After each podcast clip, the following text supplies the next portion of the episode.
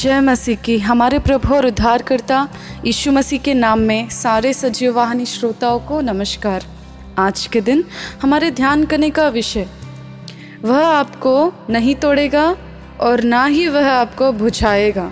मसीह में मेरे प्रिय भाई और बहनों और जितने लोग भी इस वचन को सुन रहे हैं, हमारा प्रभु, अगर आप किसी काम के नहीं हैं यार आपकी ज़िंदगी आपको लग रही है कि आप किसी काम के नहीं हैं आप और आप, कोई मतलब नहीं है आपकी ज़िंदगी जीने की।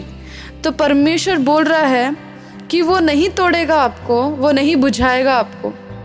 देखिए जड़ रहते हैं, पेड़ों के जड़ या छोटा सा कोई कागज़, वो कोई काम का नहीं रहता तो हम क्या कर देते हैं?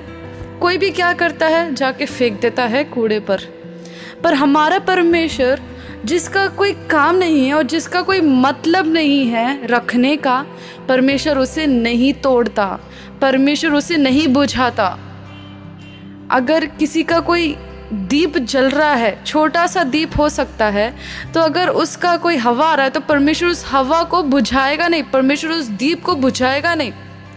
अगर हम देखें मत्ती बारह का अध्याय, उसके बीसवें पद में तो इस तरीके से लिखा है वह कुचले हुए सरकणों को ना तोड़ेगा और छुआ देती हुई बत्ती को ना बुझाएगा, जब तक वह न्याय को प्रबल ना कराए। आज के दिन आप सोच रहे होंगे कि आपका सामर्थ्य निकल गया, आपका सामर्थ्य का अंत हो गया। आप सोच रहे होंगे, मुझसे ये काम नहीं हो सकता, या मैं इतना कमज़ोर हो चुका हूँ, मैं अंत तक आ गया हूँ अपनी ज़िंदगी में, इतना सहना मुझसे नहीं होता तो परमेश्वर बोल रहा है कि अब भी आपके ऊपर बहुत ही सारी योजनाएँ परमेश्वर ने रखी है। देखिए, अगर परमेश्वर किसी को नहीं तोड़ रहा तो इसका मतलब ये है कि उसके मन में आपकी तरफ़ बहुत सारी योजनाएँ हैं। कि क्योंकि परमेश्वर बहुत सारे काम आपके लिए अभी भी रखता है। इस वजह से आपको नहीं तोड़ना चाहता, इस वजह से आपको नहीं बुझाना चाहता। देखिए, इतने कुचले हुए सरकने कोई काम की नहीं होती।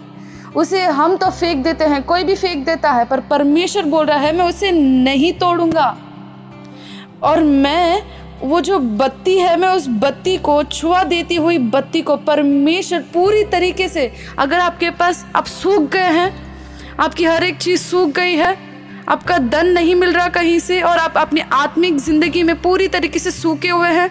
आत्मा में अगर आपको आगे नहीं बढ़ पा रहे, यार आत्मा में आपको मन नहीं आ रहा प्रार्थना करने के लिए, परमेश्वर के वचन को ध्यान करने के लिए तो परमेश्वर बोल रहा है, उस कुचले हुए मन को मैं नहीं तोड़ूँगा और वो छुआ देती हुई बत्ती को मैं नहीं बुझाऊँगा।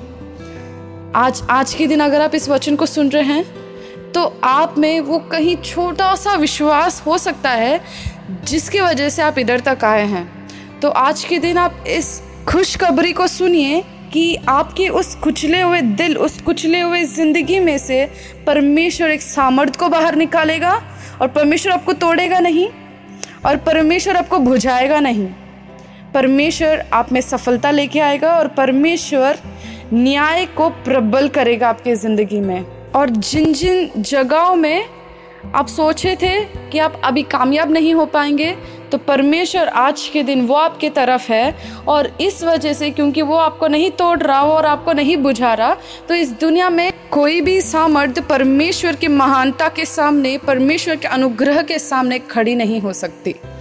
तो आप इसकी जानकारी रखिए और अपनी ज़िंदगी में आगे बढ़िए। परमेश्वर इस वचन को आशीष दे। आमेन।